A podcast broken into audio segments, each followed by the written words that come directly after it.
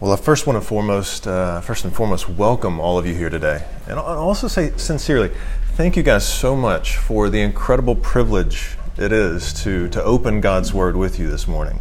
Uh, if you have your Bibles, uh, either physical Bible or the uh, or on a phone, our passage comes from the New Testament in the book of First Peter. Now we're, we'll be looking at chapter one, verse twenty-two, through chapter two, verse three. So First Peter chapter one, verse twenty-two to chapter two, verse three. And I would ask, uh, please stand as we read God's Word together. Having purified your souls by your obedience to the truth for a sincere brotherly love, love one another earnestly from a pure heart, since you have been born again, not of perishable seed, but of imperishable, through the living and abiding Word of God. For all flesh is like grass, and all its glory like the flower of grass. The grass withers and the flower falls, but the word of the Lord remains forever. And this word is the good news that was preached to you. So put away all malice and all deceit and hypocrisy and envy and all slander. Like newborn infants, long for the pure spiritual milk, that by it you may grow up into salvation, if indeed you've tasted that the Lord is good. This is God's holy and inerrant word. Please be seated. And let's go to the Lord in prayer. Dear Heavenly Father, we, we come before you this morning, and we ask simply that by your Holy Spirit would you open our minds and our hearts to the truth of your word. I pray also that whatever distractions or worries that may be on our minds this morning, would uh, that they would give way to a deeper understanding of your word. And we ask all of these things in Christ's holy name, amen. I would encourage you to uh, please keep your Bibles open uh, as we as we read this passage this morning, as we take a pretty good look at it. And as we do, I want us to be asking ourselves, what what does it look like to be part of the family of God? That's that's the question I want us to be keeping in the back of our minds. What does it look like to be part of the family of God? Because that is what the Apostle T- Peter is aiming for in this letter. That that's his overarching point. He wants to encourage and remind this church that he's writing to and us today to grow in trusting and loving Christ. Because for Peter, the more that we, as, as God's family, understand who Jesus is and grow in our relationship with him, we start to see what God's intention is for his people. And Peter tells us that this growth happens in two specific ways. There's two specific traits, and those are going to be our, our two points this morning. Loving God's family and loving God's word. Loving God's family and loving God's word. Let's look at the uh, let's look at the first point. And Peter begins right here in verse twenty-two by addressing this very thing. He says, "Having purified your souls by your obedience to the truth for a sincere brotherly love." Now, this ties into the opening verses of the letter where, where Peter reminds this church of their relationship to God. Now that they now that they have this new vertical relationship, this new love of God, they also have a new horizontal relationship, a new a new love of each other as well. And we, we don't need to miss the fact that God is the catalyst behind verse twenty-two that leads to this obedience to the truth. And And let's unpack that term for a moment, obedience, because typically when we think of obedience, we tend to think of, of doing something out of the fear of the consequences. You know, you, you obey your boss because you don't want to lose your job, or you obey the speeding limit uh, so you don't get a ticket. But when Peter, when Peter uses that term, it's in a very specific way. He's talking about an obedience that comes out of a deep recognition of who God is. God's love and the best manifestation of both of those, and that's that's that's Christ, and that's the truth, the truth of who Christ is. And remember, we, we have to keep in mind that this is Peter that we're talking about. In the Gospels, we read that he is the person that den- denies Christ three times. And specifically, in the Gospel of Luke, we read that when Peter denied Christ the third time, Luke's Gospel tells us that, that Christ turned and looked at him. And it was in that moment, seeing Jesus' face and knowing the cross was coming, Peter, Peter began to weep bitterly, and he had to walk away. He knew what was coming for Christ. Then in Acts two, or in the beginning of Acts, we see that we see that Peter came to understand what the true nature of Christ's crucifixion meant. He came to understand that the cross represents not only conviction, but also beauty. And it's this truth that, that we as Christians recognize. We see that our sins were so great that they sent Christ to die on the cross. That's the conviction and the reality of sin. But we also see the marvelous love of Christ. That's the fact that he lost his life so that whoever believes in him wouldn't lose theirs. That's the beauty. That's the beauty of what Jesus has done. That's the gospel and the truth, the obedience to the truth that we proclaim. And out of that flows a joyful response to God's grace, a joyful obedience to that truth. And Peter's reminder of this makes us, makes us take a look at ourselves and ask, are we living our lives joyfully because of the cross? Or are our lives finding more joy in the word and the world, word of the world? And then, so we, we have that. We see that then Peter moves on to tell us the reason why we became Christians in the first place. Notice what Peter says at the end of verse twenty-two. He says, "For a sincere brotherly love." Now, I would imagine if most Christians had the, the opportunity to write that verse, we probably wouldn't say, "I became a Christian for a sincere brotherly love." If you come from a more fundamentalist background, uh, your, your answer might honestly be that I became a Christian so that I wouldn't go to hell.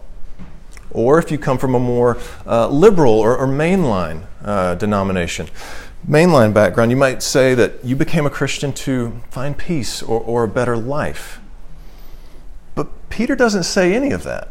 In fact, right out of the gate, Peter shows us that the right answer doesn't have anything to do with, with self-service, but, but rather selfless service.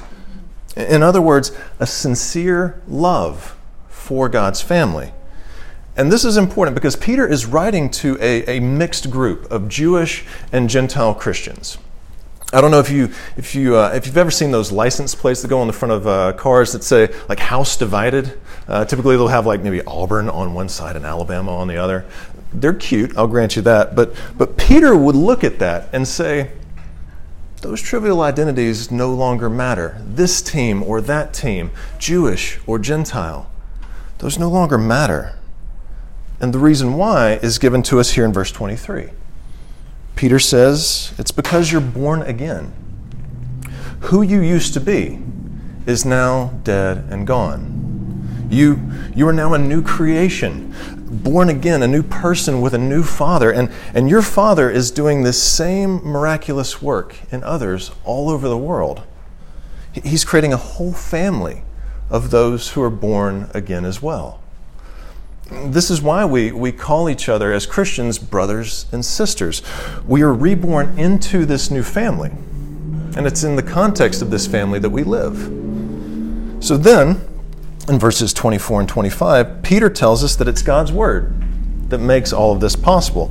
And to reinforce his argument, Peter quotes a passage that you've heard Jeff say on many occasions. We, we also just read it as part of our Old Testament reading. It, it comes from the prophet Isaiah. And it's a reminder that just as God's word lasts forever, so do you.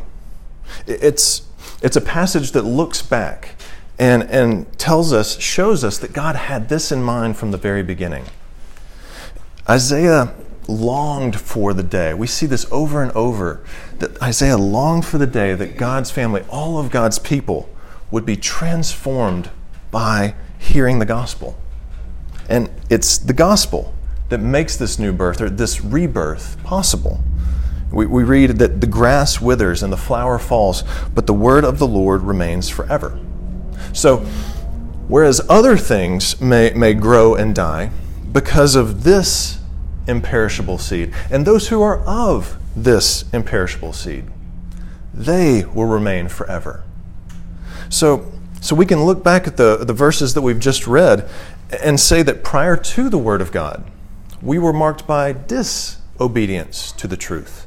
We, we didn't love one another earnestly from a pure heart. We were of perishable seed that would fall, decayed and decay and fade. That's that's the bad news. But now, now we are a radical departure from who we used to be. And this is why this is why the good news that was preached to you that we see here in verse twenty-five. This is why this good news that was preached to you is so good. Think about the confidence that this gives us as believers. The prophet Isaiah longed to see the day where God's people received this salvation. And we have the privilege of living in and loving one another out of this salvation. And this is what God's Word does. It, it grows us by creating a love for God's family. So after, after telling the church that they are to grow in loving others, Peter then moves on to, to tell them to grow in the love of the very thing that makes all the difference. And that, that brings us to our second point, loving God's Word. So in terms of how this is to look, the very first thing Peter tells us is in verse one of chapter two. He says, "So put away all malice and all deceit and hypocrisy and envy and all slander." Now, I want us to take our time with this particular verse because when, when you read it, there's a tendency to take for granted what these particular words mean. The, the important thing is to keep in mind how Peter intended these words, what, what he wanted them to mean. So first, that phrase, put away. Now, you might read that and think he means something like, put away your winter clothes or, or put away that mess in your room. No, no, Peter isn't talking about hiding something where, where you know it's there, but nobody else can see it. The sense here is more like stripping something away.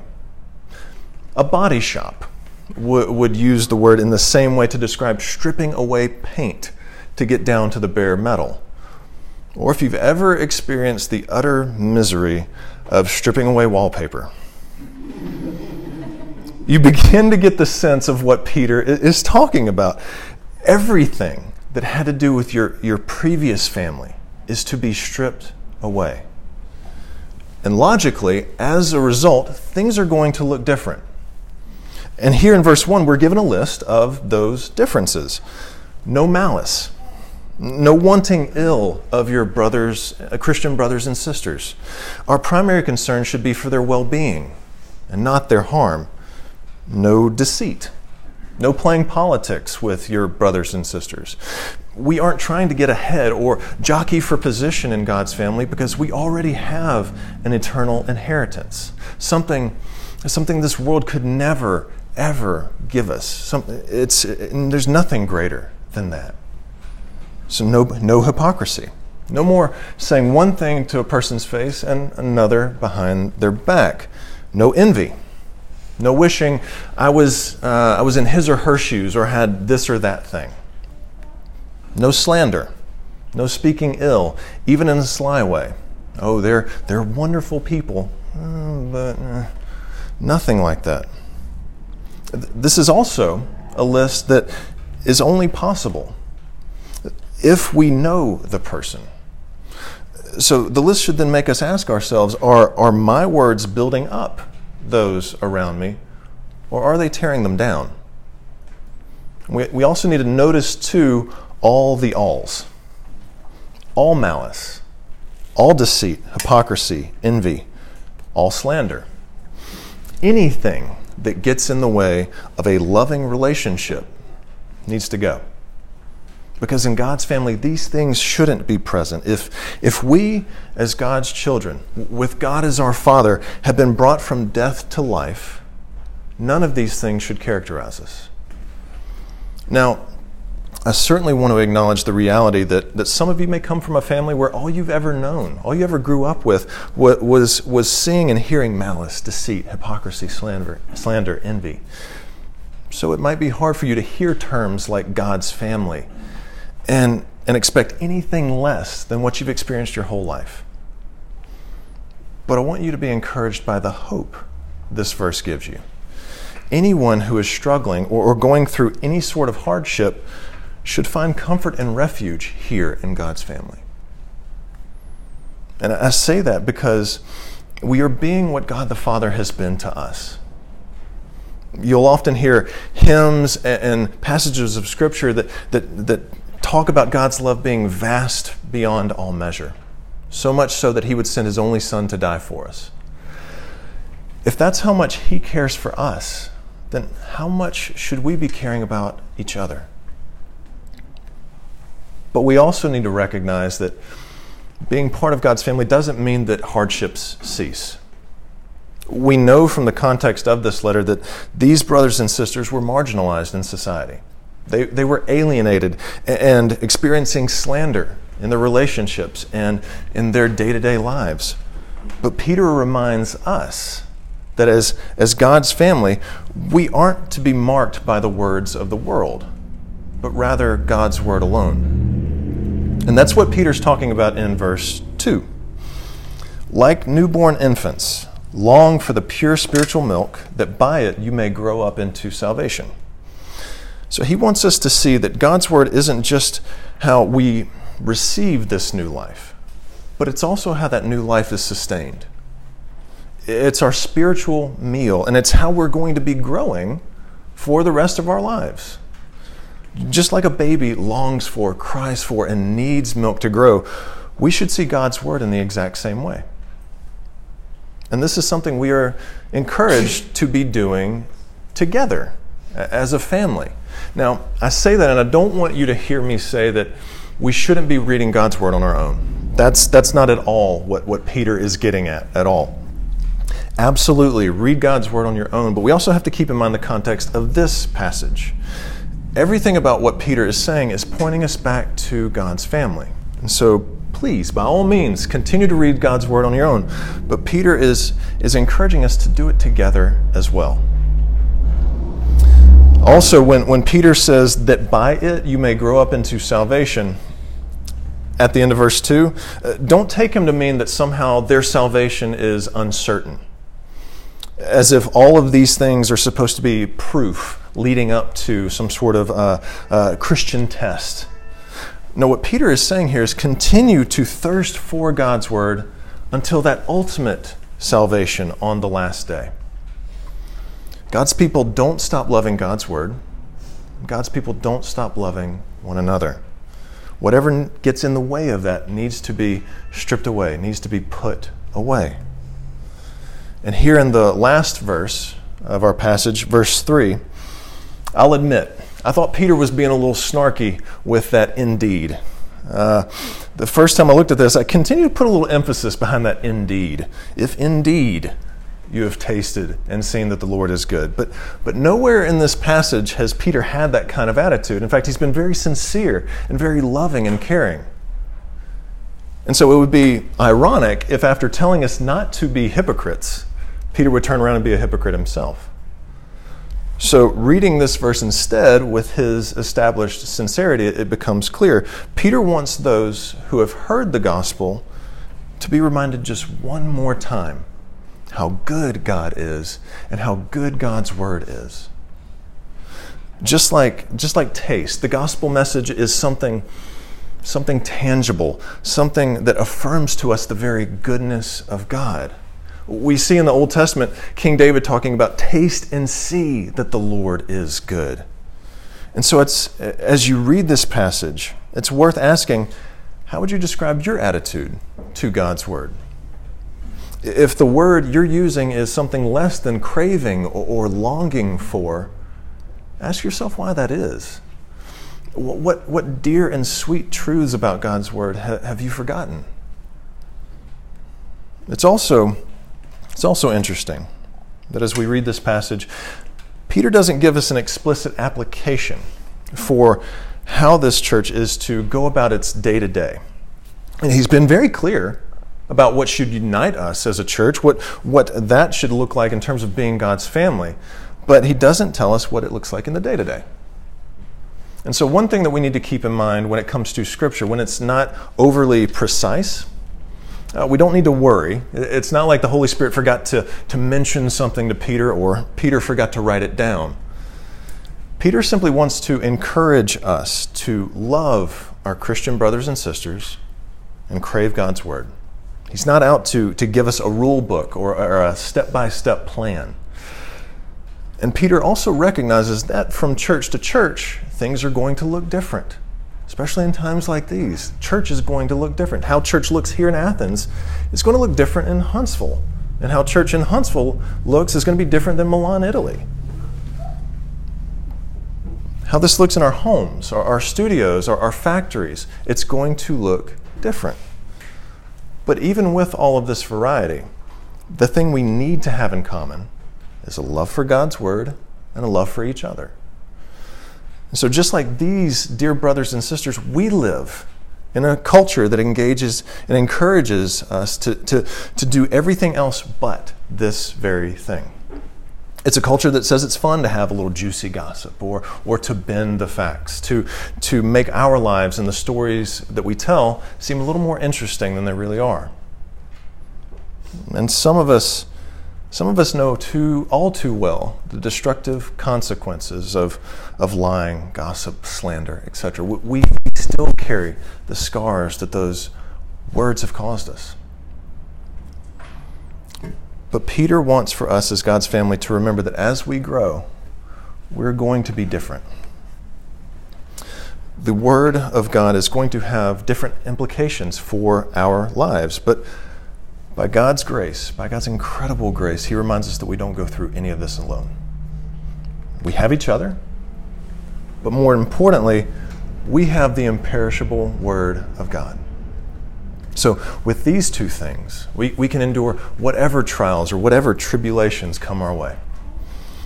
And so let's rejoice in that, both in our love for God and our love for one another. And let's rejoice in this imperishable word that makes all of that possible. That's, that's Peter's invitation to us this morning. Let's pray. Heavenly Father, we, we thank you so very much for the cross. We thank you that it is through Christ, through the living and imperishable word that, that we are brought from disobedience to obedience to your truth. We humbly ask that our lives would be marked by a love for one another and a love for your word. Help us. Help us to be all that we are called to be. Help us to crave your word that, that sustains us and not crave the things of this world. Even if this means that we look different to the world around us, may we please rejoice in that difference. And we pray, please, for more opportunities to be different for you in the world. And we pray all of this in Christ's name. Amen.